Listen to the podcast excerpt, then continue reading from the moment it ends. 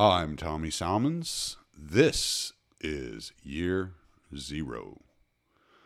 I'm going to keep this one short. Um, last night, I sat down with Gord and Reed, and we were talking about trucking, uh, what their last few weeks have been like, uh, the the protests, the convoy, uh, the possibility of one in the U.S., and uh, just you know, just kind of a relaxed bullshit session.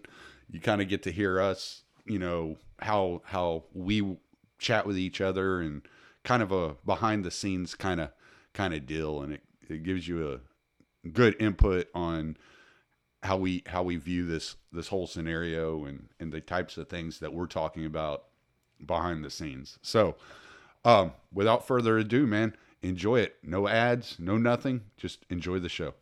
Sweet. All right. I'm here with two of my favorite truckers. Reed Coverdale. What's up, dude? Not much. How you doing tonight, man? Oh, I'm doing all right. And Gord.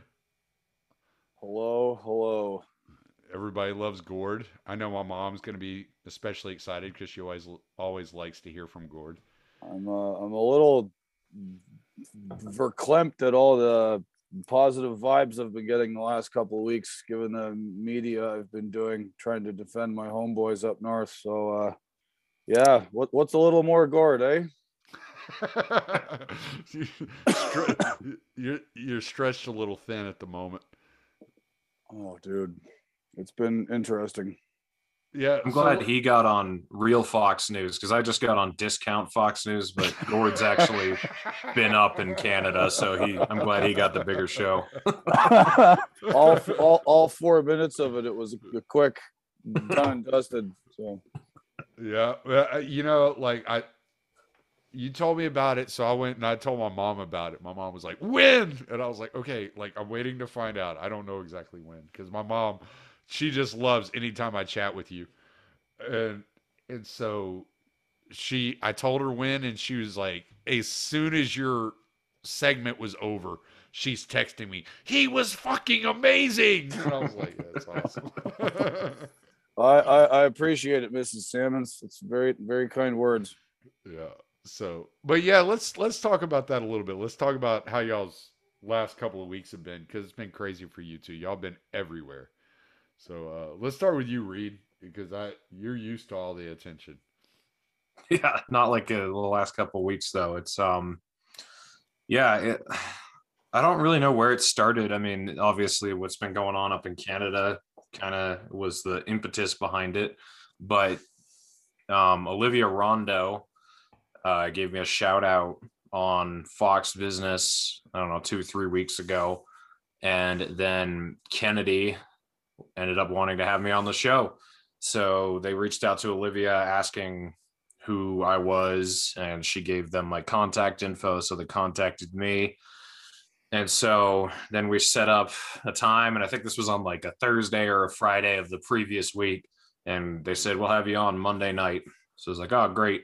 So I started sharing to Twitter and everywhere, or Facebook, everything like, Hey guys, I'm going to be on Fox Business on Monday night at 7 p.m. Eastern time. So make sure you know um, and make sure you're ready to watch it or whatever. And so this was at the same time that Joe Rogan was getting in hot water uh, for having Dr. Malone and I forget what the other doctor's name was, but having both of them on, and then they were trying to weaponize this N word controversy against him or whatever. And so then he also had like 70 episodes taken off of Spotify or something like that. So there's this guy, uh, Dennis, uh, Dennis Troll King on Twitter, who just goes around impersonating different people all the time. Mm-hmm. Um, and he got really big when he pretended to be the Maxwell trial tracker after it got suspended. he just started it up as like, and he got up to like 16,000 followers or something. And so then right after there's all this buzz about me going on Kennedy on Monday night, he changes his name to Joe Rogan, changes his picture and everything. And he says, For my next episode, I'll be interviewing Reed Coverdale, who is organizing the US trucker protest or whatever. So it, it blew up. It got thousands of likes and retweets and everything. I and remember I people some some friends of mine sent me that. Buddies of mine in Canada were like, "Hey, Gord, did you see this? This Reed guy is going to be on Rogan," and I'm like, "No, he isn't. He just got trolled real hard." it, it took them a little while to figure it out. Yeah, but I got I don't know dozens of messages from people. Some of them pretty big, and some of them were like news organizations asking me hey, we'd love to have you on to talk about this trucker protest you're organizing or whatever. And then um it's so funny, like several hours later, the Dennis again tweets out as Joe Rogan, I'm sorry everyone, but they have removed my episode with Reed Coverdale from Spotify. So that just blew it up even more. I got even more requests and I was writing everyone back. I'm like, no, sorry guys, I'm not organizing a protest and I'm not going on Rogan. But if you still want to have me on your show, I'll still go on. So a couple people still had me on. One was uh, Allison Morrow, and then I just went on Chrissie Mayr's podcast yesterday. Um, so still like got a lot of buzz, but there was a bunch of artificially generated buzz from that whole troll too. Um, but then I went on Kennedy and then after that, I got some more requests. So it's been nothing but nonstop requests in the DMs like, hey, will you come on our show? Hey, will you come talk to us? So it's been pretty nuts. I've, uh, yeah, I've never had it like that before. So kind of interesting. Yeah. And Gord, you, yours yours has been pretty wild too because you actually hit like you're you're hitting like national media, eh, which is crazy. I mean, yeah, I mean, Reed, you are on Fox Business, which is a big deal, you know. It is. I, I, I when you were when you texted me and told me you were going on Kennedy, I, I texted Scott Horton. I was like, "Hey, dude, this is badass. Reed's gonna be on fucking Kennedy on Monday," and, and Scott goes, "No shit, me too." Yeah. yeah, he was right behind me. So, but uh, yeah, so so you've been you've been contacted by you've you've written a couple of uh, op eds for Newsweek and you went on Laura Ingraham's show. So kind of give us a a feeling because you're not a public figure. Reed and I are kind of put us out, ourselves out there, and you do Well- to an extent. But I mean, I'm sure you weren't prepared for all this. No, no, not at all. Um, I mean, you know, I got bounced off Twitter last year on a targeted hit because somebody either associated me with Aimee Terese through what's left, or they didn't like what I was saying about the trucking business, and I was off Twitter for a while, and then I came back, and you know, I just I just want to talk about trucking and bitch about the government. You know, that's it. Those are my two things. And um, somehow the trucking stuff met up with the Freedom Convoy, and because I'd been on a few podcasts and written a couple things already, um, this lady at Newsweek was asking for anyone that knew anything about what was going on in Ottawa, and uh, I volunteered and I wrote this article, maybe not so much about the Freedom Convoy, but about the media nonsense going on in the smear campaign against my fellow truck drivers. And it just it went crazy. It sort of ended up everywhere. And um last Friday, I'm sitting at home and uh I get this email at noon and it says Fox News urgent. And I, I thought it was spam open the email and it's literally someone saying, Hey, we're producers for the Ingraham angle. Would you like to talk to Laura about your Newsweek piece and about this announcement from Doug Ford about the provincial declaration of state of emergency? And I'm like, I had to think about it for a minute because it's like half the fucking country hates Fox News and Laura Ingraham, and a lot of people I'm related to hate Fox News and hate Laura Ingraham and I, I knew there was going to be some trouble, but at the same time, you know, that, that's a pretty big megaphone yeah. to be able to get out there and say, hey, man, my truckers are all right. What you're hearing in the media is garbage. And there's a lot of other stuff going on here in the background, you know? And I said my piece, and then my phone didn't stop. My phone blew up all weekend, uh, good and bad. And then my Twitter account got suspended because the people that did the drive-by hit on me before reported me. So I don't I don't get the DMs anymore. I have people sending me telegram messages and emails. Hey Gord, can you talk to this person? They want to have you on your show. And I'm like, who are they?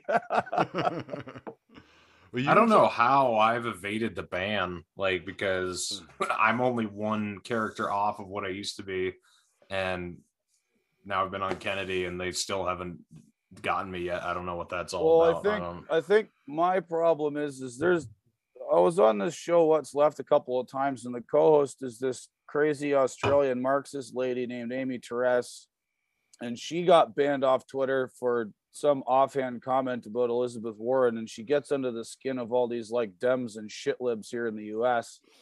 And there's literally uh, her her other co-host Oliver was telling me that there's these groups of people that literally are vigilantes at Twitter for free. They have like Discord server channels and fucking spreadsheets with uh, screenshots, and they like maintain lists of all these people who've been bumped, and then they kind of roam around Twitter to see if they've come back and then report them. They're like they're like these fucking leftoid vigilantes trying to keep anybody they don't like off Twitter, and somehow I ended up in their crosshairs. Yeah, I've been in their crosshairs too. With uh, it's mostly like the Twitter AIPAC lobby, um, because of the people I've associated with. But it it was like a few days after I made my new account, they were already after me, but they didn't get me. So I don't Yeah. know. Well, I think I think the thing for me with you know the Fox News thing and then getting bounced off Twitter was a week and a half before I had been called by the RCMP. So there's this uh, there's a subunit Well, within the. RCMP. Not everybody, not everybody in the United States knows what that means. So Okay, so the RCMP means Royal Canadian Mounted Police. It's like federal level cops, right? Federales. it's the Mounties. Is Yeah, the Mounties. Common, commonly So there, there's a subunit within the RCMP who would be analogous to the Secret Service. They're responsible for protecting Justin Trudeau. And then within that unit, there's another subunit who whose job it is to chase down online threats made against the prime minister or what they consider threats. And apparently they're overwhelmed and this guy, this constable, I had a very interesting chat with him. I mean, he found my phone number somehow, and I said, "You know, I live in the United States, right? Like, I have First Amendment protections here, and you have no jurisdiction south of the border." He goes, "Well, yeah, but we're still supposed to call people that we've identified as a potential threat against the prime minister." And I go, "Threat? Like shit posting is a threat? Like everything is." Did we pause? yeah, some something happened, but I I think that was still you coming through Reed's speaker. Okay, sorry. So anyway, I says to the police officer, like, so is you you consider shit posting a threat, like just some rando on Twitter like me? And he goes, Well, some of the images you posted underneath uh, the prime minister's tweets w- w- breached that threshold for what we consider a threat. And I said, Well, you do know, like I I, I, said to him, like you've you've heard of 4chan and 8chan and like the places where the real dingbats are. And he goes, Oh yeah, yeah, I know all about that.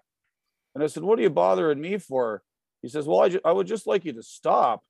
Like the fucking cops, like the, over and above all this other stuff that's happened with Trudeau, it is flailing around in his like totalitarianism in the last 72 hours. He's expending Canadian taxpayer resources on having police officers chase down people that criticize him online. Like, this is fucking bizarro world, man right? And then and like I, I said to the cop i'm like my my grandfather drove a sherman tank across europe for the canadian military to clean out the sort of people that demand to see your papers right? What's this guy doing? He's turning canada into a papers please society and a biomedical surveillance state. Like i'm not standing for this. You know and the police officer says to me he says yeah i get it. I didn't vote for him either but i got a job to do. And you know ease up on on, on the prime minister. I, it was so fucking bizarre, and I tried to like still be nice to him, you know, because I am Canadian after all, right? Like I got to be nice. So anyway, th- that that happens. Then the Newsweek article comes out. Then I end up on Fox News, and I think I've been on like eight or nine podcasts in the last week. I've just fuck, man, it's it's just nuts this uh this story has captured the imagination of the entire world and anybody with any connection to it is now like a hot media item Tommy Well- knew both of us before we were famous, so I did. happily, I happily knew both of y'all before y'all were famous. I will never treat you any different. You're still a couple of scumbag truckers, as far as I'm concerned. mhm. no doubt about that. My favorite compliment. Yeah, I just changed my name on Twitter to instead of Reed Coverdale extremist, I, it's Reed Coverdale truck driver now because that's more of an insult. So Well, you know, it's funny. I, I I have been doing some more writing, and there's this piece that I've had like circulating in my head for a few months, maybe even a year or two, and I haven't quite got around to writing it. And um, this guy who runs a website or a blog called uh, I Am 1776, sort of dissident writers and various weirdos right there, and he contacted me and said, you know, I think I asked to submit something to him once a few months back before all this shit started. And uh I hadn't heard from him in a while. And then the, the Freedom Convoy kicked off and he asked me, he says, Do you have anything to say about this? And I'm like, Yeah, I've got tons to say. And uh he says, Well, and I explained to him this older idea I had about sort of making a medium length essay about like the war on truckers and how you know, it went from being Smokey and the Bandit to whatever it is today. And he accepted my pitch and I wrote it and we spent part of the day today editing it and it should be going live tomorrow. That's great because, like, I'm thinking like with the with the breaking news tonight, which we'll touch on here in a minute, that I'm gonna I'm actually going to fast forward this uh episode and I'm gonna go ahead and release it tomorrow. okay, wow. Yeah, so I'll I'll definitely get that link uh, as soon as it's available, and I'll put it in because uh, you know this is this this topic has become so time sensitive. There's so much happening so quickly, and I'm watching it, and I'm going, okay, I know what they're doing here. I know what they're doing here. Well, I understand why they're doing this, but then there are certain things that I'm just like, I don't, I don't get it. I don't, why are you doing that? You know, um, I made a joke to Gord earlier because um, the interim Ottawa police chief came out and said, uh, "We're gonna we're going to take measures that you've never seen before." And I'm like, "Well, you know, after I'm thinking to myself, I'm like, well, they they tried taking the diesel, they call it gas, but it's yeah, they keep saying that. It pisses me off. it, it pisses me off too. I'm like, that's why I, I, I, actually tweeted out the other day. I'm like, yes, take the gasoline. That's really gonna hurt the truckers. Like, go ahead. Like, just and and they, but they're so they're taking the quote unquote gas, and and then this one lady comes out, Harvard professor comes out talking about slashing tires. oh my god. Yeah. But she wants to slash tires and arrest the truckers so they can move the trucks. And I was like, okay, like you're a genius. And then uh I saw like my first thought was this guy's talking about we're gonna come out with measures you've never seen before. I'm like, what are they gonna put boots on the rigs? I mean well, like, they've the, the the the measures against the trucks remain to be seen, but uh, what's gone on in Ottawa in the last few hours has been very concerning. yeah. Um, they've arrested two of the leadership of the Freedom Convoy organizers. I, I Um, heard there were four arrests made. Um the only name I was able to gather was Chris Barber. Is that correct? Mhm. Yeah, Chris Barber and uh, this woman named Tamara Lich, who sort of got famous as being the lady who organized the GoFundMe. Okay. and she's been working very closely with the Freedom Convoy organizers this whole time, and she's become kind of a semi-public face of it. So she's been arrested. Barber, I don't know who the other names are. The city of Ottawa and the RCMP and various other police forces that have been brought in to assist have set up a hundred different checkpoints around the perimeter of downtown Ottawa, and they're trying to prevent people from coming in. And um, yeah, this is all this is you know snow monkey totalitarianism it's very concerning Your uh did your buddy your buddy did get out of there. Yeah so my my friend tim who was parked on wellington street for basically two weeks when that executive order was invoked on, uh, or the Emergencies Act was invoked on Monday, he uh, he saw the writing on the wall, and he felt like he just needed to get out of there because he didn't want to lose his truck, and he was hooked to another buddy of mine's trailer from back in Alberta, and he boogied home. Which you know, on the one hand, I've been having a few discussions with people about strategy. And you know even jordan peterson weighed in on this. He's like you guys have made a good effort here. Maybe maybe it's time to regroup and do something different rather than be in ottawa. You know not every retreat is a loss in the totality of the war. Mm. and uh, like i say my friend tim decided to retreat and um, it's looking i i, I don't want to comment on anything because who knows what happens tonight right like everything's moving so fast right and what what do i know my, my, my business is not strategy i'm just a fucking Yahoo with an opinion.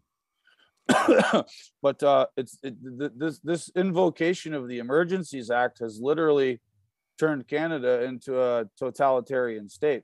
Mm. Like your rights are not what you think they are, and Trudeau is rounding up his political enemies and throwing them in fucking jail. Like this is this is Venezuela level horseshit going on up there right now. Yeah. Yeah.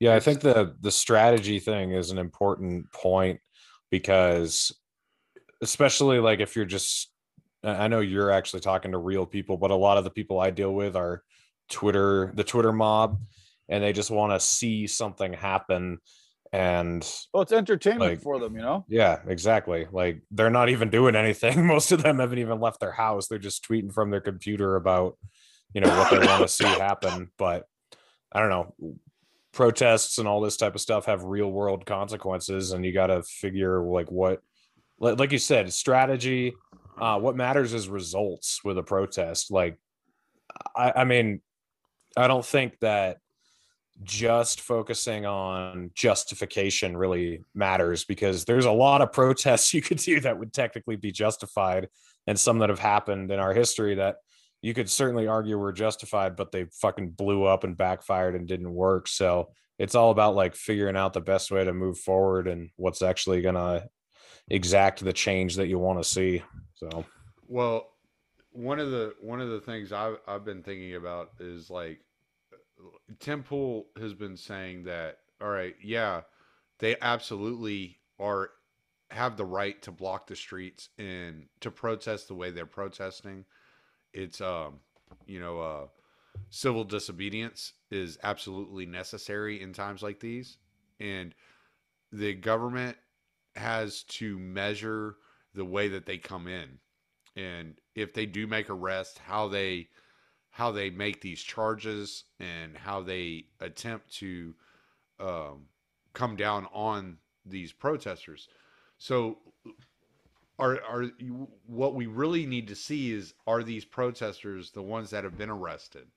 Are they going to be treated like it's January 6th or are they going to be treated like it's a civil rights movement? And that's right. what we really need to pay attention to. Yeah yeah uh, if, I,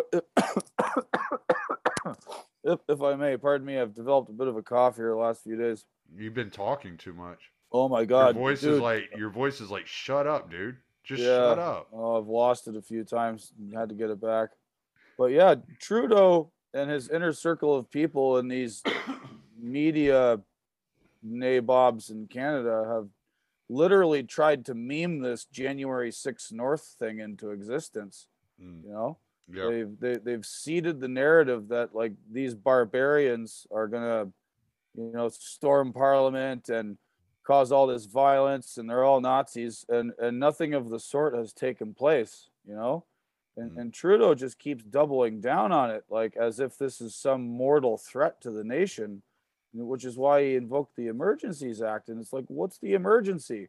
A bunch of guys parked on the streets of Ottawa trying to like protest and get their voices heard. And they've set up a community kitchen. And on Sundays, they have inflatable bouncy castles and techno ravers show up and partiers from all over the world, you know, all over the show, and everyone's waving flags and in, in love with each other and hugging and saying, you know, it's time for Canada to move forward from the COVID 19 regime.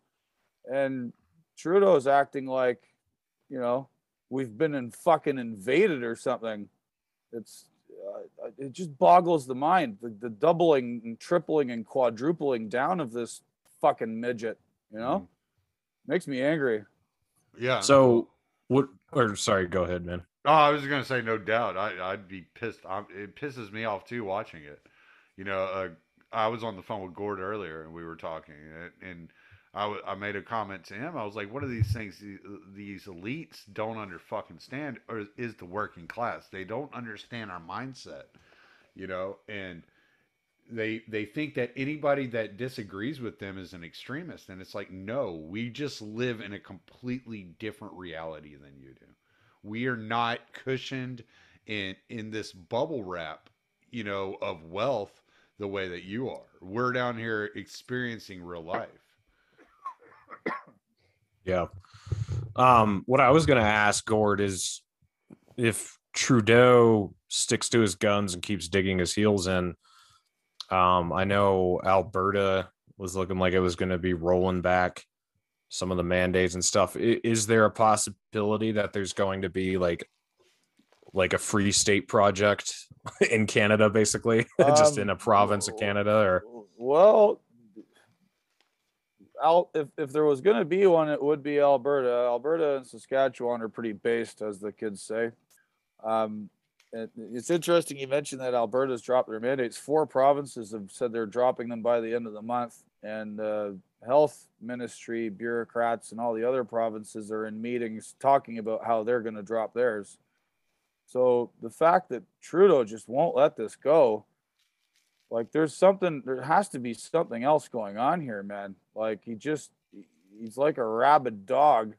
Is it all just symbolic at this point? Because if all the if everyone's talking about rolling back you know in provinces and the health administration is he just trying to save face politically? Is that what this is all coming down to at this point or? I mean maybe but like there's not much face left to save for this guy. The last few weeks of just you know the, the no face and no clothes on this emperor you know what i'm saying? Yeah. The the thing I the thing I'm watching is is from the perspective and y'all both know I've been like on this fucking trail for a long time, like sniffing this shit out. Is the ESG standards, and Mhm. I, I'm looking at it and like one of the things that I read, and I've talked about it. and I don't I don't think I've talked about it enough, but I've talked about it a couple of times. Is one of the major things they ask for is um, the is is is public health yeah, under the under social justice right and so um, i'm looking at it and i see these passports as part of these esg standards right? Like it's it's a it's to me the way it looks is the the covid passports are a foundational part of esg because that is something they can get the general public behind okay? While while they're flying around on private jets and reducing the amount of carbon and increasing taxes on everything that we do on a day in and day out basis where can they get the public to rally behind? Well you look at canada which has a, a universal healthcare system. Well this person's medical decisions affects the amount of taxes you pay. Like your taxes are paying for his medical decisions.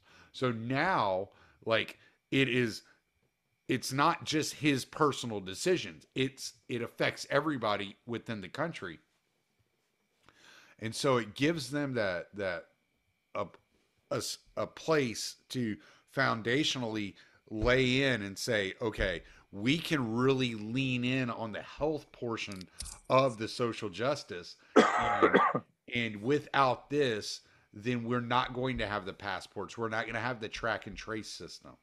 And that they are really depending on that to be in place and to remain in place so that they can like move these ESG standards down to the average person.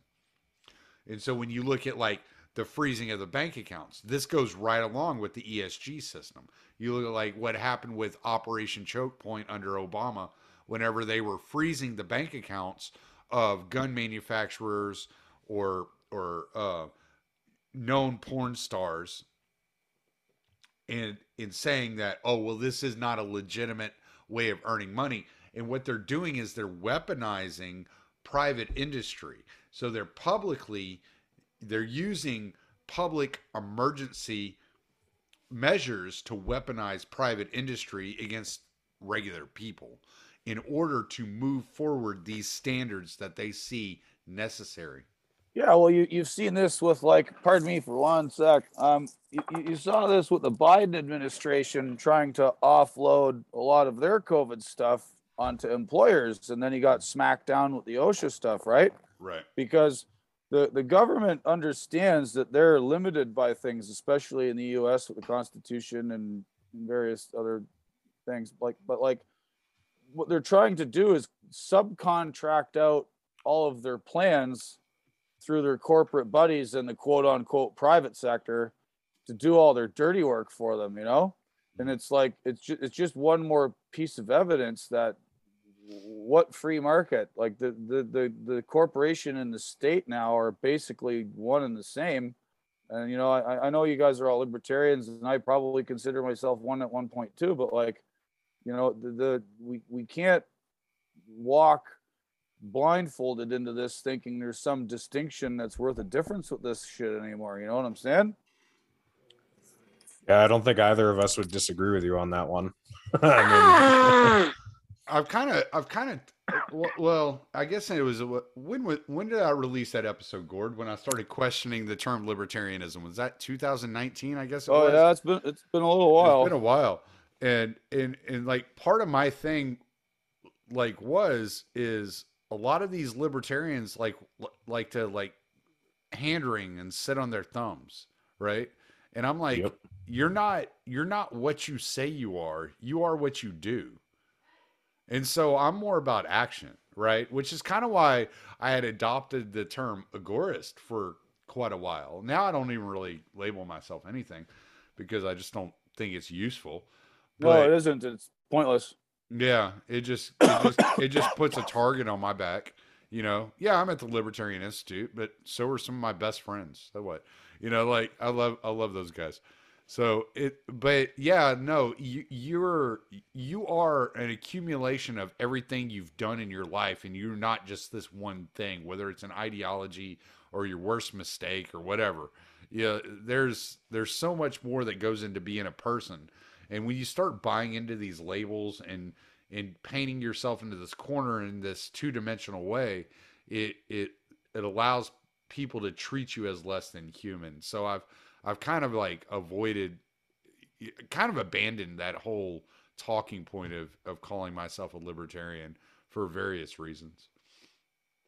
yeah, it gets annoying. I mean, because you know, if you call yourself an atheist or a libertarian or a Christian or a Republican or whatever, then uh, you know, against your own will, you are giving whoever you're talking to ammunition to describe you in their own way, however they want to. They have all these attributes that they'll attach to whatever label you've decided to use. Right. So, like, I used to have some of those labels in my bio, and I realized what a mistake that was because then they automatically think all these things about you, and then you have to spend this whole time undoing it. So, um, yeah, I mean, it's unfortunate. Like, the name of my show is two labels naturalist, capitalist. So, you know, from the beginning, I'm already having to describe away what that means and undo whatever um you know whatever assumptions people make but we're kind of enslaved to that no matter what with the english language to an extent like you can't completely escape it but i agree like trying to stay away from labels as much as you can is I is just a good idea I see how people weaponize them. Yeah. Like and and I'm just like, no, a person is a totality of of their entire existence. They are not just this one thing. And Sure. and people, and people that that cling on to that one thing as if it's their entire existence, I feel bad for because it's like you don't have anything else. There's nothing else. Like I'm not yeah, a podcast, but I'm not a podcaster. I like you know, like I I do so much in a day. I drive a truck, but I'm not a truck driver. You know, like I'm, I'm a blue collar guy, but I'm not a blue collar guy. You know, like Right. it's it's there's so much to existence and there's so much to enjoy that these labels they they dilute any meaning or or value that life actually has because Yeah, then that- you, you become too attached to it and that you let it define you and i refuse to let anything like that define me Yeah, I mean, next time I t- uh, someone asks me what I am, I'll say, "Oh, I'm a truck driving, scuba diving, skiing, you know, podcasting, um, you know, like just name off like 300 Yeah, different things, you know, because yeah. there's a lot." Yeah, Reed, Reed, Reed Coverdale, Renaissance man. You know,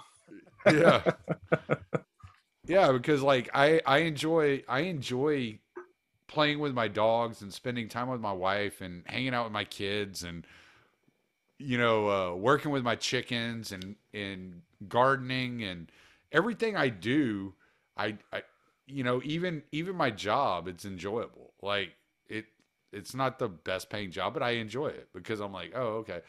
Because it offers different challenges every day. And sometimes i have to sit there while unloading a truck and i have to calculate how am i going to unload this to make it you know to to make it through this fucking muddy ass gumbo yard down here in the swamp of southeast texas and not get stuck in this fucking forklift you know like you know like there's always these challenges that i'm dealing with and i'm like if I call myself a libertarian or if I if I just put this one label on myself, that, it's it's actually demeaning to myself. It makes me think less of myself because it's not a, a totality of what I am and what I do and what I enjoy. I enjoy writing and I enjoy the podcast. I I, I do the podcast because I enjoy the podcast. If I didn't enjoy Right. it, I wouldn't do it. Eh, you know, I, I I talk to people I enjoy talking to, and sometimes you get the same types of same people over and over again, but it's those people that I enjoy spending time with. You know, that I want to spend my time chatting with and brainstorming with and bouncing ideas off of because I respect them and I I I like how they think and they challenge the way I think and and these okay, are, Joe Rogan. yeah. Well, I was gonna say that's that's the problem with you right there. Is you know you're you're like me. You actually want to figure out what's going on. You actually want to know what's true, um, because you want people to challenge what you've thought, and you want to change. Because I mean, if you're obvious, if you find out new information that you didn't realize before, obviously it's going to change you. And I think so many people do not want that. They do not want to be challenged. They don't want to find out they've been lied to because it's uncomfortable. So that's why they cling to these singular labels, you know, like that's why Mm, they want to just be a libertarian because it's something they found that made them feel good about themselves and comfortable. And they're like, okay, this is it. This is the answer. I'm not going to question anything. I'm not going to talk to anyone outside of this sphere. And they just cling on to that and double down and double down instead of like, hey, wow, this really makes sense to me. I want to go talk to someone who disagrees with me and see why they don't think the same thing I do. And, you know, it's that curiosity that leads you to be less dogmatic and, you know, tends to cause people to hate you because you're starting to question things and you're a heretic in their mind or whatever. yeah. So I don't know. Well- I think it's just, it's just, it takes a special type of person to have the approach you do. And there's no, it's, it's the minority, I think. uh, people really like their thought terminating cliches. They're very comfortable and cozy, kind of like sitting on the couch with a warm blanket and a nice hot cup of tea. You just have to sit there. You don't have to think about it too much. You just enjoy that cup of tea and let the waves of banality and no thinking just wash over you and just sit in that couch. Let Exactly. Everybody else do the thinking for you. Yeah, you know, Beatrix ran into this uh, the other day, and uh, by the way, she says hi to both of you. G'day, B. I I'm I'm horrible about that, uh, but she was she she this guy that she's known for probably 10 or 11 years on Facebook is he he lives in Canada. He's he was calling all the truckers that are protesting racist and white separatists and yada yada yada. yada. I mean just any any typical hyperbolic ad hominem you could think of it was coming out of his mouth. They were all Nazis. like I said, thought thought terminating cliches. You just- Exactly. you hear you hear them and you turn your brain off. exactly. And and Wait, Gord, I got one quick question. If you're an ethno nationalist in Canada, doesn't that mean you want to physically remove like six people? like six Eskimos up north? Oh well, Canada's had pretty high immigration, and it's actually le- a legitimately very diverse society. Mostly in the cities, out in the countryside, it's still Ukrainian and Scots, Irish, whatever, and then in France, in Quebec, it's descendants of French. So Right. yeah, the, it's interesting. Uh, one one of the things that a lot of people in the media missed, uh, they, made all this noise about the swastika guy who, you know, there's there's video of him. He's basically a fed. He's glowing so hard you could see him from Pluto. So we can just dismiss that. and then there, there was one gentleman with a Confederate flag with like a, a rig superimposed in the middle of the stars and bars and and people don't understand if you're not from Quebec. A lot of other Canadians don't even understand this. Is that um, subgroups within the Quebec nationalist movement have appropriated the Confederate flag as a symbol of secession because they don't feel like they're part of Canada and they feel like they want to have their own country. I, I have no opinion on that. I don't have anything to say about it, but it's just interesting how the Canadian media, who are forever navel gazing lint analysts that want to like pick apart every single little minutia bit of information about Canada, refuse to acknowledge the fact that Quebec separatists for decades and decades have used the Confederate flag as a symbol for their own purposes. For this freedom convoy thing, that's been memory hold. That guy's a racist, and that's all you need to think about. Well, you know, I saw that and I just laughed because I was like, it's fucking Canada. Like, what the fuck do they know about the the South or the Civil War? Like, you know, what is this? The North is going to rise again? You know, Get like- it right, Tommy. It's Le Nord. En français. Le Nord. It's So do you guys rise uh, are, are some people in Canada wishing the War of 1812 had gone differently and we've been successful in our invasion? And you know, let's go deeper. Let's go to the Battle of the Plains of Abraham, where the English took over from the French at Quebec City. I, I- I'm kind of thinking maybe the English should have been defeated, and this whole place should be French. I don't know. I heard a guy. I heard a guy the other day say that that he was part of the SFM, and uh, it was on Viva Frei's live stream, and Viva Frei was like, "What the hell's the SFM?" He's like the small French minority. I was like, "That's funny." Well, you know, Que- Quebec could have fucking solved all these issues if they had just joined the other thirteen colonies in the Revolutionary War.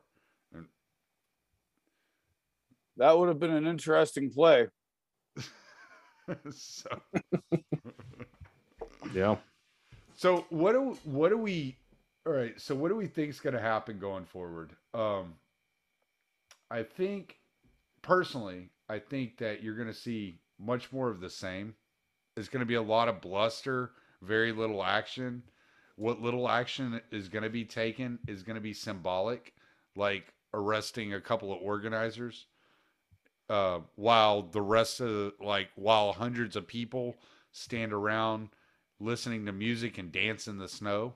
You know, like it's just you're. I don't think it's going to be much going on. I don't know. So, in case you didn't know, um, when the Emergencies Act gets invoked, and this is the first time it's been invoked, it used to be called the War Measures Act, but then they rejigged it in the 80s and called it something else. Um, it still has to go through Parliament. So, the Prime Minister has the privilege to invoke it, but under the rules, within seven days, it must be voted on in Parliament and then if it passes the House, then it goes to the Senate, much like a bill passes in the United States. So apparently, so there was some discussion about the invocation in Parliament today. Apparently, they're going to vote on it tomorrow, and then the Senate hopefully next week if it does pass Parliament tomorrow. If it doesn't pass, if it gets killed in Parliament, then it basically immediately gets dissolved, and we go back to square one where we were on Monday morning before the act was invoked. Can you can you explain a little bit of Canadian politics to us? Um, Sure. when all right, so like the way that they do it here is they'll send a bill to like let's say the Senate writes up a bill, right? And they put it up for vote and they approve it. Then they send it over to the House to get approved. And the House doesn't like it, so they send it back to the Senate to be amended and to vote on it, right? So, do they do the same type of deal with like something like this uh, Um, they, they do that, they do that with normal bills, but because of the sort of well, it's called the Emergencies Act for a reason. I guess it's an emergency. So, so we're told. um, so I don't think that it go, it bounces back and forth. It's Mhm. either yes or no on this one. Um, so the so it's like an all or nothing thing. yeah, like Either the government gets all these powers or they get none of these powers. correct. Okay. Yeah, either it lives or dies going through the House and then the Senate. Um, it's assumed that it might pass the House because the Liberals are supported by the New Democratic Party, the NDP. Remember that under the parliamentary system, um, we have a few more parties, and uh, Justin Trudeau does not have a majority within his own party, right? So he's Mhm. only got like 33% of the House. Yeah, and he over. sounds like it sounds like he's losing in Parliament too. Um, the every heard- day that goes by, more and more MPs on all sides of the aisle are like, "This is nonsense." So it remains to be seen whether it passes Parliament tomorrow. I'm hoping that a few members of the NDP grow a pair and realize the precedent that would get set by allowing this to go on, given that it's a naked totalitarian power grab and has nothing to do with public safety whatsoever. Um, I'm hoping some members of the Bloc Québécois realize this because the Bloc tends to also support Trudeau. Um, I believe the Conservative Party of Canada will across the board vote against it. What happens next is, like I said, if the other smaller parties withdraw their support from Trudeau, it dies. If it goes to, if it does pass and then it goes to the Senate, well, that's another roll of the dice. We'll see what happens in the Senate. But it's, it- I, I don't want to play the speculation game on that because I really don't know. Well, he's made a he's made a couple of big errors, and I saw a video today where like it was like over half of Parliament were booing him like openly to his face as he was speaking because he attacked some lady who happens to be Jewish as right. supporting Nazis. Yesterday, yeah. So, um, uh, yeah, I so they were they were why debating. not? they were debating in the House, and Trudeau made some flippant comment saying, you know, well, the conservatives can stand with those who wave swastika and Confederate flags, and they can stand with all those racists. And this woman rose on a either point of order or point of privilege. What her- I think her name was like Thornhill. No, no, no, that's the name of the riding she represents. Oh, okay, okay, okay. Yeah, but anyway, she's a, de- a descendant of survivors of the Holocaust.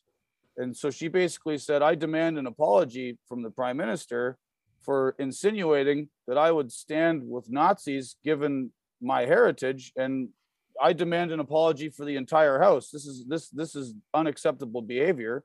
And he fucking walked out, didn't answer her. Like the, the- what kind where's the leadership with this guy, man? He's he's he's a bug. Justin Trudeau is a fucking bug. I'll leave it at that before I fed post. Yeah, I think this is the long. I mean, this. I think this is how you win long term, though. Like, I've been very impressed with how this whole thing has gone. I know when I had you on the show the other day, I was telling you I was amazed there hasn't been any violence or any property destruction or anything. Zero. But Zero. Well, there was that Exactly. one. There was that one guy that uh that ran over those people, but he was Antifa. So Oh, in Winnipeg, yeah. Somebody somebody drove their SUV into the crowd. That seems to be a thing now uh, across culture for Yeah, no whatever kidding. reason. So this uh you guys this- picked that up from us. yeah, yeah, way to go. Thank, th- thanks, America. Keep that You're welcome. to yourselves. Um, but yeah, so this, this- wait, this- wait until they figure out what Louisiana protesters do. What's that? Fill me in. I don't know anything about Louisiana. I've only driven through there like three times. Hey, well, I mean, one of the most viral sayings in Louisiana is always "Nothing says loving like kissing cousins." So.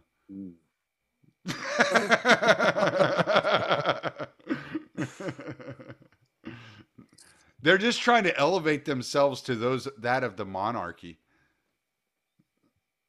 the Canadians. No, the Louisianians. Oh, okay. Yeah. Okay. Yeah. Them, them Following Cajuns- suit. them- Yeah. them Cajuns like say, "Well, it works for the king and the queen. Why not for us?" Yeah, that's a good point though, if you think about it. Like Well, Tommy, you would you would know the historical connection between Cajuns in Louisiana and Canada, correct? I do too. Yep. French, yes. Chasing them all the way down the river till they end up in Louisiana. Yeah, that that starts from Acadia, right? Acadia is Yeah. the original word. Yeah, And I- then- I, was telling I was telling Beatrix the other day. It was funny. Uh, down when I was in high school in Katy, Texas, uh, there was a guy. He was from Canada that Yep. transferred to our school, and his last name was in Canada Hebert, and that's how he pronounced it. Hebert, H E B E R T. In Louisiana, it's Abear. It is. En, en français, it would be pronounced a, a bear, correct? Yeah, he pronounced it Hebert. Yeah, so the it was the Acadians who were displaced when the British retook power or took power in Canada and pushed them into the United States, and then we pushed them down the river into Louisiana, right? Isn't that basically the outline of how that happened? Yeah, I, I'm not 100% sure on all the details, but yeah, they're called Cajuns because they were from Acadia, which is a, a, a particular region of the province of New Brunswick. Yep. And I think a bunch of them were also from Nova Scotia. Um, the, the New Brunswick component of all those people were very, very French. Um, in fact, when I was uh, when I was in Ottawa a couple weeks ago, I saw the Acadian flag. The Acadians fly their own flag, and you see it in New Brunswick. And and I saw it being flown by a few people in, at, at Parliament Hill. It's basically it's the same flag as France, except with a little yellow star up in one corner. Yep. Well, there's a whole there's a whole section of Louisiana that's considered Acadiana. Yep. You know, so and that's that's pretty much where I'm from originally. Um, I'm from the Lake Charles area, so Calcasieu Parish. Well, hey, if they ever kick their fascist government in Canada, you got to come visit New Hampshire sometime. We can take a little drive into New Brunswick and go check out all those historical sites. It's pretty interesting.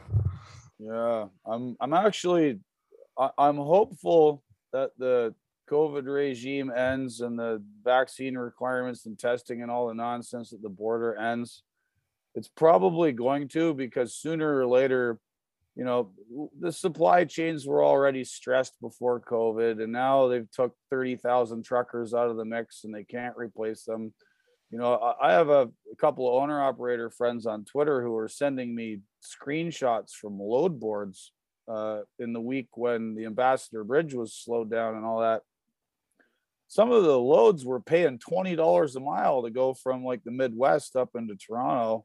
Holy shit. Yeah, it was it was getting a little bit out of hand. Eh? And a friend of mine who's the daughter of a trucking company I used to work for, I guess they're saying this is the best times they've ever had. They're just swatting the work away and they name their price for everything because the market's been unnaturally constricted by this hmm and all the controversy around the mandates and whatnot. There's just not enough trucks going back and forth across the border between Canada and the US right now. And if you're moving, you're making a shit pile of money at the moment. Yeah. Yeah, I'm uh I'm interested to see how this takes place here in the United States. I've heard they're actually gearing up in Barstow, California right now. Supposed to be Um, leaving Barstow on February 23rd, is what I heard. Yeah. That's what Newsmax reported, and I was like, "All right." So So- tell me, Tommy, I I have not heard anything unless it's on social media, but do you hear truckers talking about anything like in Not not here. I mean, no. I, I work Yeah. for a company, and it's all local shit, so we're not really interested in getting involved in all that shit. I mean, I've, Uh, it- I- it I've had a I've had a bit of a hard time coming by solid info on the American Freedom Convoy as well. I mean, there's one the only guy I know who has a name is his name's Brian Brase. He's been on a couple of shows here and there, and he had a Twitter account and he's on Gettr. Um, but like he never answers DMs or messages. Like I've tried to like say to him, hey, you know, my name's Gord. I support you. I'm from Canada. How's it going? What's what's happening? Anywhere I can find any news, and he just he's too busy organizing. He's not actually utilizing his social media. You know, he's just doing his thing. So I mean, I I tend to I tend, I, I tend to think that it is happening or it's gonna happen. Now, how big it's gonna be and what impact it's gonna have, I, I couldn't tell you.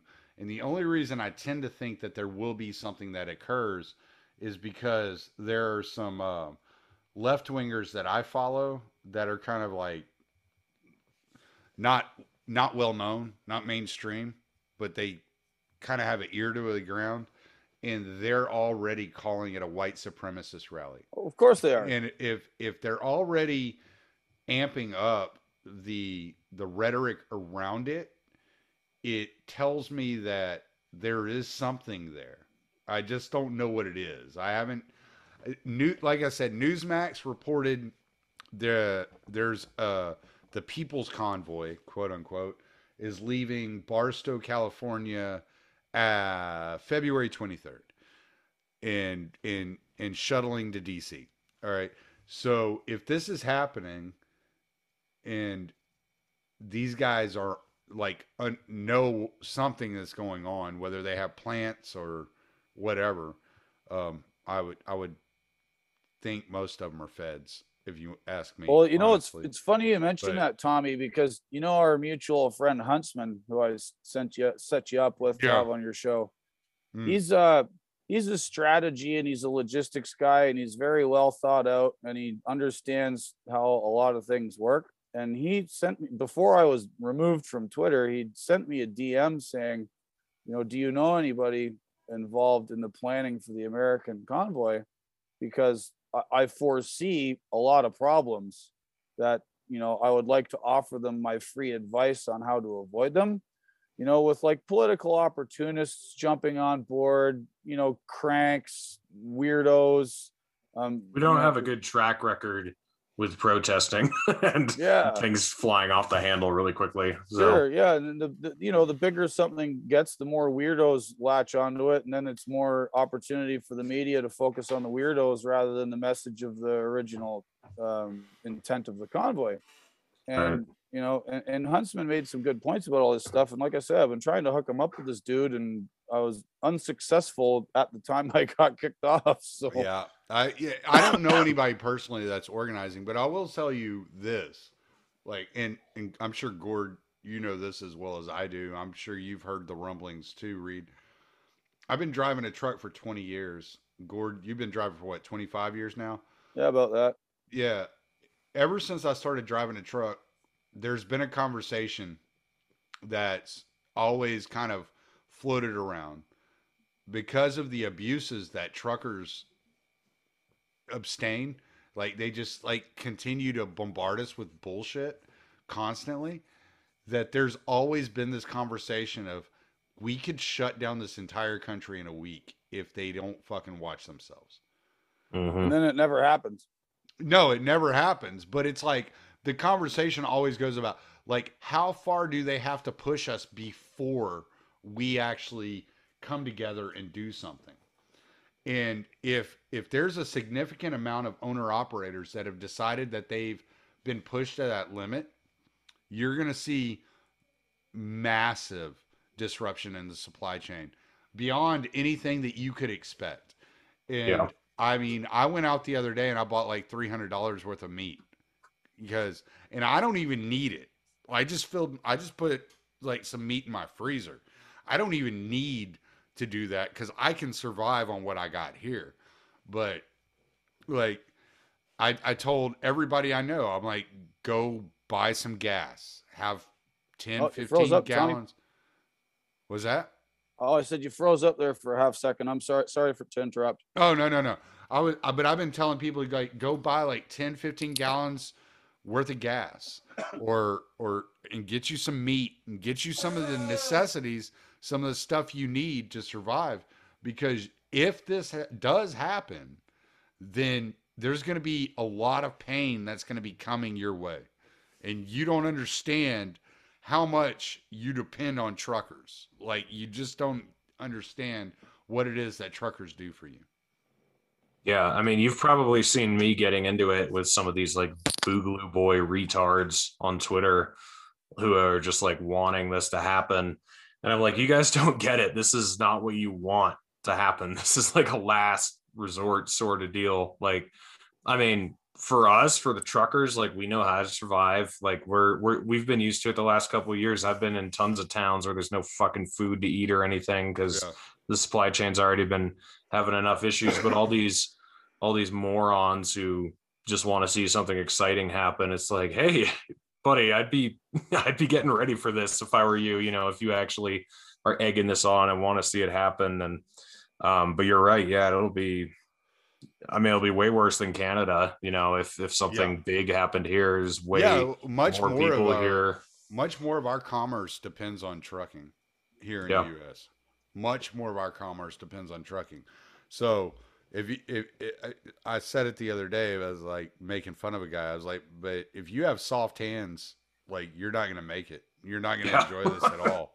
Yeah, but it, it's just it's not going to be fun for you if you think you can just if you think hamburger helper grows on a shelf you're in for serious shit you know yeah um i mean i don't think people they, they think oh well you know there just won't be groceries. It's like no you won't have gas. Hospitals will be running out of supplies.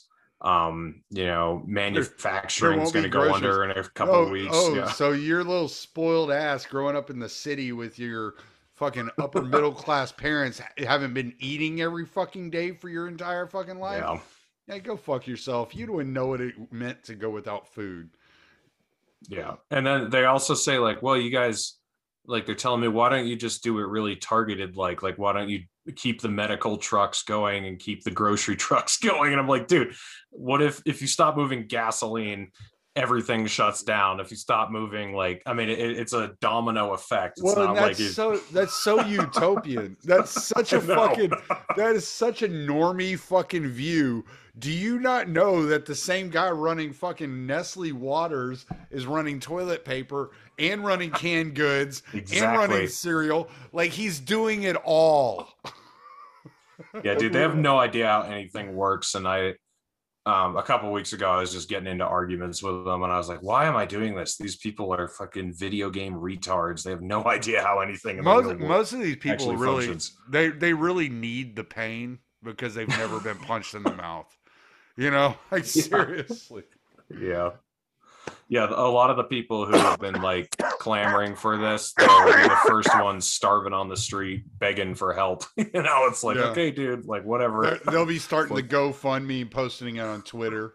I can't, I can't, I can't afford gas to get to the grocery store to get food that isn't there. Yeah, the, the these folks you're alluding to here, Reed, that are you know cheering from their basements and wanting to see it all crash and burn, they're they're, they're just as bad uh, and toxic to me as the sort of like email job professional managerial class commentariat online who Yeah. you know I, i've seen i've seen people say well okay so 30,000 truckers in Canada have been affected by this mandate. And if they don't want to work, just find 30,000 more truck drivers. Okay. People honestly say shit like Holy that. shit. Like they have no idea what they're talking about. Get your ass in the driver's seat, bitch. Yeah. Oh, like to see them even try to shut the parking brakes off if they could figure that out. well, you know, I worked, I worked, I worked for legacy companies too. So I was watching dozens every week, dozens of new truck drivers in and out. Is a rotating fucking door. There are very few truckers that enter the industry that last for any amount of time. Like Yeah. that's a you're a different breed of person. Like to be able to live in that way. It even got with me like the last few years where I couldn't be alone anymore. I had to start bringing a dog with me because I just couldn't I just couldn't it was driving me crazy. I was just going bananas. And I used to go like 3 4 months over the road at a time. These motherfuckers couldn't go 3 hours without some, without a fucking coke. Like yeah, no shit. you know, like, give me a break. You know, you listen to these fucking stories.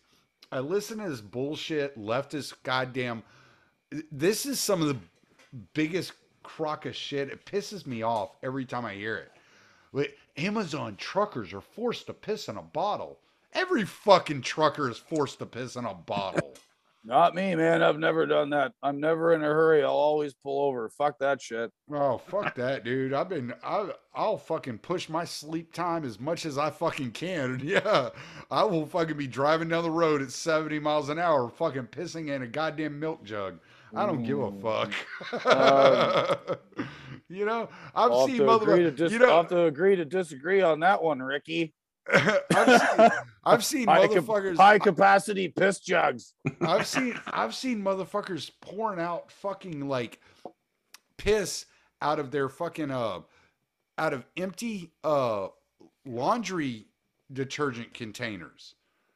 Yeah, like All right, like- this this this podcast is turning to a uh, a ridiculous place. Uh, Wait, do you really want us to go into the most disgusting things we've seen on the road? Yeah, no, man. you don't want, you don't even want to go into the most disgusting things I've had to do out on the road. I'm putting the lights on at the chicken coop, and Tommy's getting a level one. That's it. We're putting him out of service. Had enough of this shit. oh man. but yeah, no, I'm just like I don't feel bad for y'all. Like I don't, I don't feel bad for Amazon drivers. Like the lifestyle is not fucking all, you know, rainbows and skittles flying out of your ass. You know, like just get over that idea that this is your normal job. This is not Yeah. your normal job.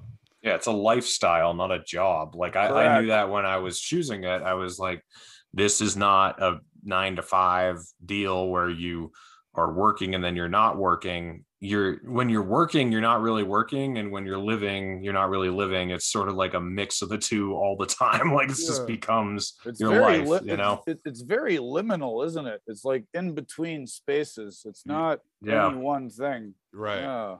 yeah, and it, it, and you know i was you know i was in the in the infantry when i was in the military and i don't know if without that training i could have done it you know being alone all the time sleeping in the back of a truck all the fucking time and being gone you know for three months at a time which Yeah. that i mean that was hard like by the by the like you know i'd be like two and a half months into it and i'd be like all right man i got to get out of this fucking truck because i hadn't talked to anybody i hadn't spent any time with anybody like Yeah. it, it drive you fucking crazy you know and these people don't have a fucking clue. And No. it's just man in that and i mean but these same people are saying yeah we need a trucker strike. Nah dude. Like you couldn't survive a week in a truck let alone like two days without a fucking meal. Yeah. you know? Uh, i don't i don't know what to tell you man. Yeah, I mean, it's it's that same kind of fantastic mentality of wanting a revolutionary war again, you know, like you see that a lot on online, like, oh, let's kick this boogaloo off, let's get it going. And it's like, dude, it's not like you're shooting redcoats out in the field. Like that turns ugly fast. You're shooting your neighbors and your cousins, and you're like, I mean, it, it just gets ugly, and people don't they don't think about anything in a realistic way. It's all romanticized. So Yeah, well, the they- consequence. They watch they they play too many video games and they watch too many movies. Can I, exactly. can I make a suggestion for, for those that think about such things? I mean, I know obviously we're dismissive of the peddlers of fantasy, but there's a guy I'm a real big fan of. He's from Sweden. His name on Twitter is uh, Tinkzorg.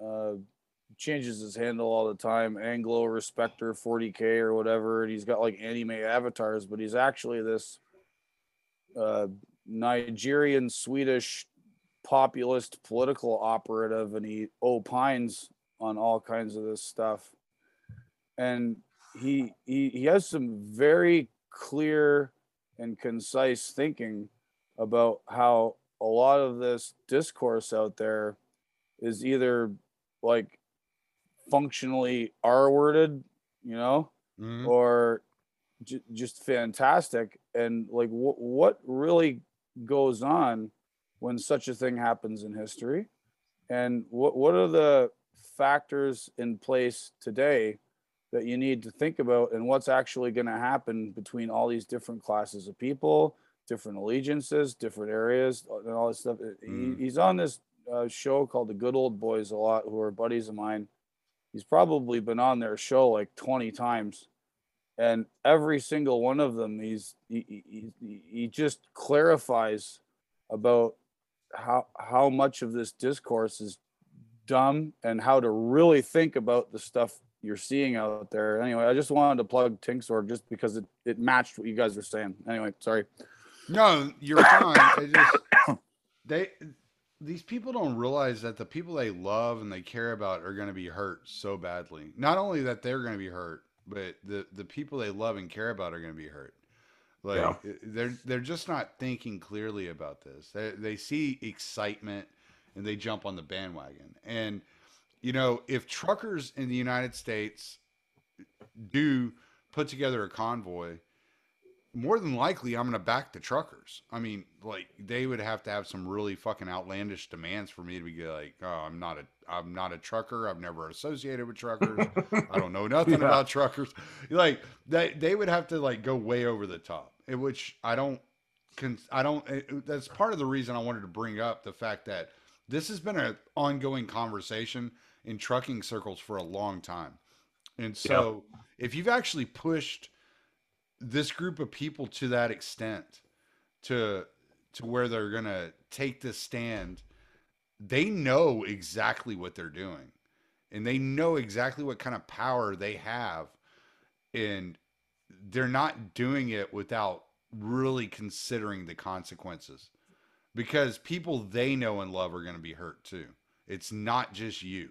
It's not Yeah. just the elites. There's going to be pain a- across the board and we we really have to consider that like why would why would truckers like who spend 96% of their time out on the road to provide for their family do something that will hurt their family yeah. and if it gets I- to that point that's a desperation move Yeah. well it means something's wrong and something needs to be fixed right yes absolutely Yeah, that's what i'm saying I think I think our demands here need to be a little bit different than they were in Canada or than they are in Canada because we don't have as many of the same COVID restrictions that they do in Canada.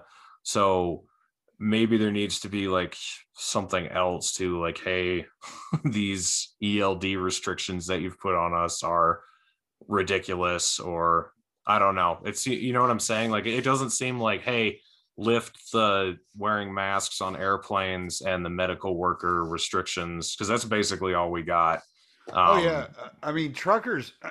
I made this comment to you kind of offhand the other day that it would be like a convention of the states without the states like cooperating. It would be Right. it'd be like a citizens run convention of the states if truckers in the US did this. And and what I was trying to what I was meaning by that is like you like truckers could pressure the population into changing the constitution.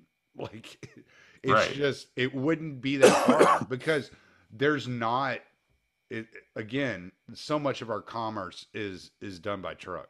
Like Well, the here- rail here- the rail system in the United States is not as strong as it is in many other countries. So should we be lobbying to end the Fed? Like, should we be like, hey, Maybe look, we should. Maybe we I mean, should. you know, Well, you know here- what I'm saying though. Like, it's just if we just say like, hey, we want federal COVID restrictions lifted, it's like it's not that big of a change from where we are now at this point. So it seems like if we're really gonna do this, we got to have kind of a hefty demand, like Real what- demands. Yeah. yeah, Well, that you you need something that's one of the reasons the the Freedom Convoy in Canada has managed to engender so much support. You know, despite the media lying about what they want to do, oh, they want to overthrow Trudeau, they want to overthrow the government. No, that's not what they want. They want the mandates across the board ended. You know, it started out being for the truckers, but they're basically like, we want them ended for everybody. It's not just about Right. us and we want the ArriveCAN pass requirement to enter Canada removed because that's the first step of the biomedical surveillance state by having this garbage on your phone Right. uh, u- under you know penalty of quarantine and thousands of dollars in fines. So if whatever the American convoy is or wants to be, they need to be very focused and have a very tight message and stick to it and not let not let it become like occupy wall street where you had 300 different fucking factions who all want something different and identity politics and you know Yeah. all these rights and those rights i mean occupy started out as a reaction to the financial collapse and then all the bailouts but then it just like grew and ballooned and became all this other crap and that's Right. maybe why they sort of fizzled out um, and the freedom convoy in canada like i say laser focused on one thing, get her done. And it, I, I highly recommend that to who, if anyone here is listening that's part of the American convoy, s- stick to one thing and stick to it well. yeah, you brought up Occupy Wall Street, which I think is interesting. Uh, it's something that I've heard like Tim Pool compare to the uh, trucker convoy, and I've heard other people say, "Oh, this is very much like Occupy Wall Street," but there's one distinct difference. Um, the people that are oper- that have organized this this the convoy in Ottawa were in a position they had put themselves mentally in a position where they could not be taken over by radical groups and the message being changed. So you, you're absolutely right that that like really precise messaging is super important Mhm. um, because that was one thing that happened in Occupy. Like radical groups infiltrated Occupy, and the messaging went all over the place because of that. You know, and as long as you have that, as long as you have the discipline to stay on target, you're going to accomplish something. Yeah, and I think you know the the Freedom Convoy, you know, s- such as it is and has been for the last few weeks, has scored quite a few W's. You know, the Conservative Party of Canada had a caucus meeting and they removed their leader and replaced him because he didn't stand up against Trudeau's COVID regime Mm. and they saw what was coming down the pipe with the Freedom Convoy and they got rid of him. You know, uh, originally, the only province who was scheduled to end their COVID mandates like ahead of everyone else was Saskatchewan. And since the convoy came along, three more provinces have scheduled to end their mandates at the end of this month. And like I said before, a bunch of you know medical bureaucrats in the other provinces are working on their plans to end what they've got going on. So we've racked up a bunch of wins already. You know, the ultimate prize is to get the feds to knock it off. And then, you know, like I say, the, the, the leaders of the convoy don't want Trudeau to go, although there's a lot of people within the convoy and its supporters with their flags that say F Trudeau Mm. want him gone. But their official message is we're that's for the ballot box. We respect democracy. You guys vote him out. We just want the mandates done. You know, so that, like you say, disciplined messaging, have a goal, have an objective, show how you're going to get there, be tight with it. You'll have much more success. I saw a flag the other day. It said "Let's Let's go, Justin." yeah. All Well, y'all, the- y- y'all got a few more minutes. I want to I want to talk about one last thing before we jump off here. Sure. Yeah, I could do like 10 more minutes. So All right, cool. So the let's see how I want to introduce this because I thought it was uh, extremely interesting. You got the uh, the freezing of the banks, uh, the bank accounts, and they're not. So so the the conspiracy theory or the theory is I wouldn't say conspiracy theory. The theory is that that fucking trope has been planted into my brain. I got to wash it out now. Um, I need bleach. So the theory is that when these banks started going offline the other day after the announcement of freezing bank accounts, I've heard two different explanations, and I just want to see what y'all think about these two different explanations. One explanation was there was a bank run in Canada. Now I know Gord, you told me you, you hadn't had any solid, you know, uh, evidence of that, or you hadn't heard anything about that. Um, and so that, but what they were saying is that a bank run on the banks in Canada would cause the banks to fail, and therefore you would have all these banks going offline. The other theory was that what was happening are people that had donated to the convoy were getting flagged and their accounts were getting shut down and therefore you had like 15,000 people saying, "Well, my bank's down." You know, and it wasn't their bank was down, it was their account was frozen. Hmm. So, I wonder what y'all think about that. I'm gonna have to. I don't know if Gord has any inside info on this because I Uh, have no idea I- which one's I, true. I, I, I wish I had some inside info on it. Um, I don't, and I don't, I don't, I don't want to speak on the banking system because I know very little about that. I did hear, um, about these problems with the bigger banks and their systems going down. Uh, you know, my dad called me the other day.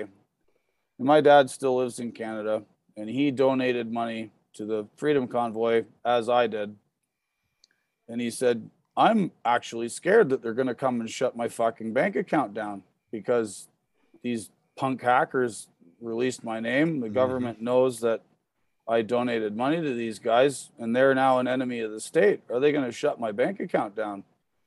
You know, like my, my, my father has a legitimate worry since the invocation of the Emergencies Act that he's going to be shut out of the financial system. Right. You know, that's a, that's a fucking problem Yeah.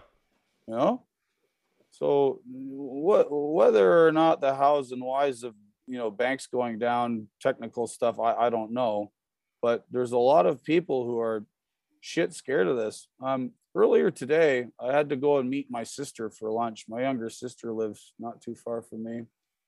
And um we, we were sitting at this place and the the guy next to us at the bar this tavern overheard my sister and I speaking, and he said, "So are you from Canada?" And I went, "Yeah." And he says, "I've been following this thing up up north for the last couple of weeks, man. Like I can't believe what's going on up there, and they're freezing bank accounts and seizing people's assets. Like, you know, uh, Americans are aghast Mm. that's that what that's what's happening up north, and as many Canadians are.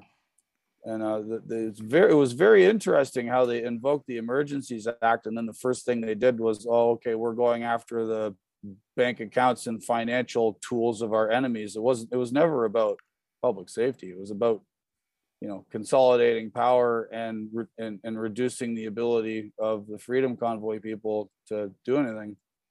I, I I'm wondering if either of you know what percentage banks have in cash backing of accounts. You know, like what actual physical paper money. It's got to be like I, have no. I actually I I don't want to put a number on it because I have no idea, but it's got to be extremely low. Yeah, it's about ten percent. 10. There- yeah. it- it- well, in the U.S., the law is they can loan out up to ninety percent. Okay. Yeah. So they only have to hold ten. they only have to hold ten percent of your uh, of what your account actually says. Yeah. So if there were a run, it would be a catastrophe. Yes, it would. It would. It would destroy the banks. I mean, that's what happened during the Great Destroy a lot of people too, though.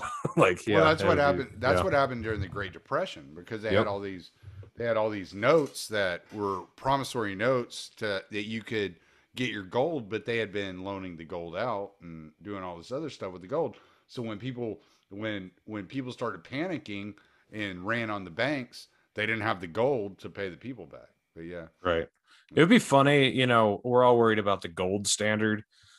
Uh, It would be funny how much more restraining it would be if we even had to just have a paper standard. Like if you had to actually physically print off 7 trillion paper dollars, you know, like that would take a while.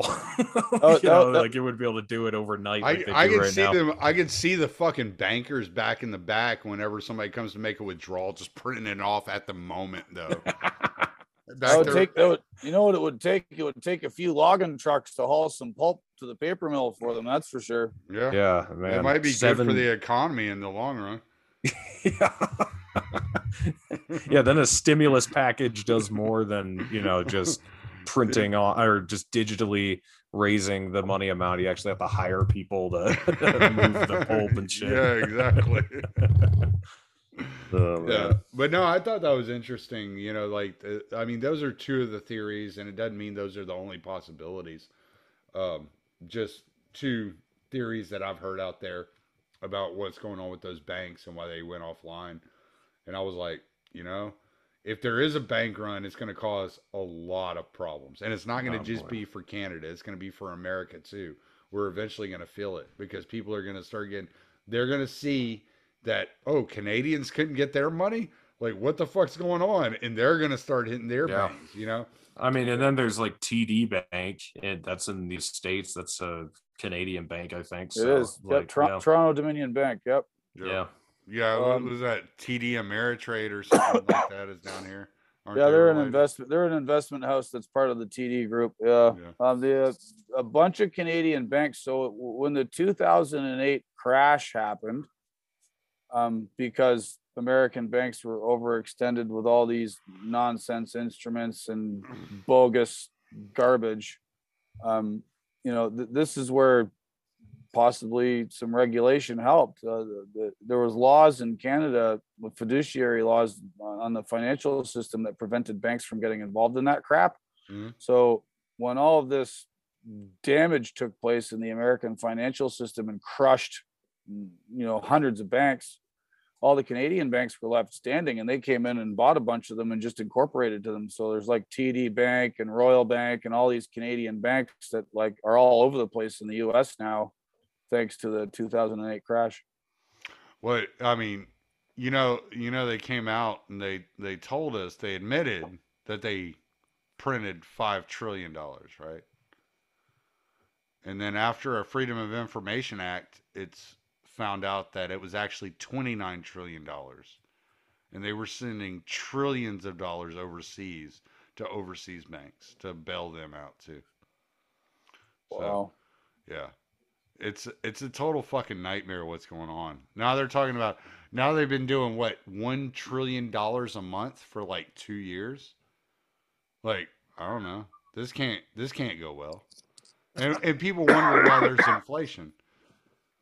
Oh, it's because of corporate greed. Didn't you hear? Absolutely. Yeah, I mean, you know, the corporations just weren't that greedy a couple years ago. Well, actually, just I suddenly think- had a surge of greed. Well, Kyle Kulinski, he explained it and he told me it was because COVID caused lockdowns, which disrupted the supply chain. And so the supply chain is the cause of inflation. And that is as, as soon as the supply chain evens out, inflation will be gone. That's what he that's what the leftists are telling me. And how many how, how many how many followers does that fucking goof have? Too A many. lot. You know? Way too many. Yeah, no, no. all- Thanks all- to all- Joe Rogan, god damn it. Yeah, they should all Maybe listening maybe we should cancel Joe Rogan. yeah, dude, I, I made that point. Uh, I forget what podcast it was. Like, if you want to be mad at Joe Rogan for normalizing certain views, then be angry for him having Dan Crenshaw on his show and making him out to person or whatever. Yeah, you want Like, to you want to cancel him for something? Cancel him for that. oh man. All right, guys. Well, plug away. Uh, yeah, I'm Reed underscore Coverdale on Twitter. I got banned, um, I don't know, a few months ago, but I'm back and they haven't gotten rid of me yet. And then I'm on YouTube, Odysee, Spotify, Apple Podcasts, uh, with my podcast, The Naturalist Capitalist. So you can find me all those places. Thanks for having me on, Tommy. It was good. Yeah, no doubt, man. This was fun. Gord, Um, oh, my name's Gord Magill, M A G I L L. Uh, you can I- find him I- on Fox News and I at can find me on Newsmax. Ingraham Eagle. Uh, no, so I, I, I, I was on Twitter. Uh, I got bounced. Um, I, I have a very tiny account on Gettr um, at Goldilocks underscore zone. Um, I'm on Telegram at Goldilocks.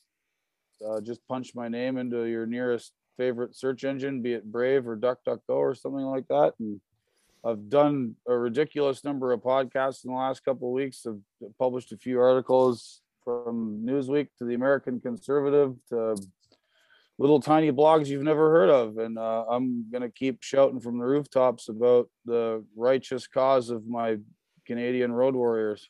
and he's got more stuff coming. Yes, He's been sir. on The Naturalist Capitalist. So make sure you check that out. Right. Yeah. Best, best That was a podcast in the great. land. That was a great fucking podcast. I really enjoyed that. I That wa- was good. I, I very rarely watch live streams, but I'll watch that one. I was like, I I was telling Beatrix, I was like, no, I'm watching this. Like, and, like th- that's it. I'm watching this one. I never sit around and watch a live stream, but I'm watching this one. But Yeah. it- well, thank you both. Thank, If thanks you for asked her, I would probably Reed. watch too many, but but I say I never watch it. But yes, no, it was it was a blast, man. I'm gonna stop the recording, and we will do our thing.